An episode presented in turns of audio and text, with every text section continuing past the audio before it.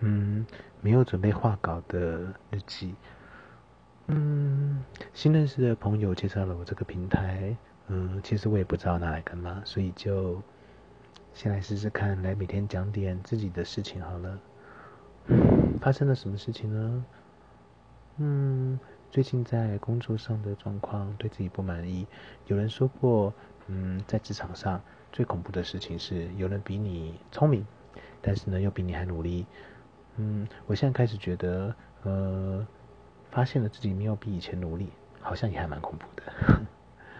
呃，要怎么去改善这个状况呢？最近上班容易分心哦，我也不知道，但是希望可以，可以，可以，可以去呃调试过来。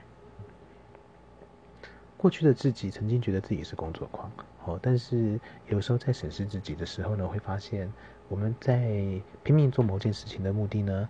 背后都还是有一个原因的，那原因什么就不说了。嗯，人际关系的部分，事实上我是一个非常非常喜欢观观察人际互动，然后呢去看彼此彼此谁谁谁对谁有了什么行为，然后背后行为的目的是什么？我是喜欢你吗？呃，我是喜欢跟你交朋友吗？我是想引起大家注意吗？哦，我也喜欢去看一下每个人之间的。行为模式去推测他背后的动机，呼，觉得可以看到各种各式各样不同的人去观察，好像是个很有趣的事情呢。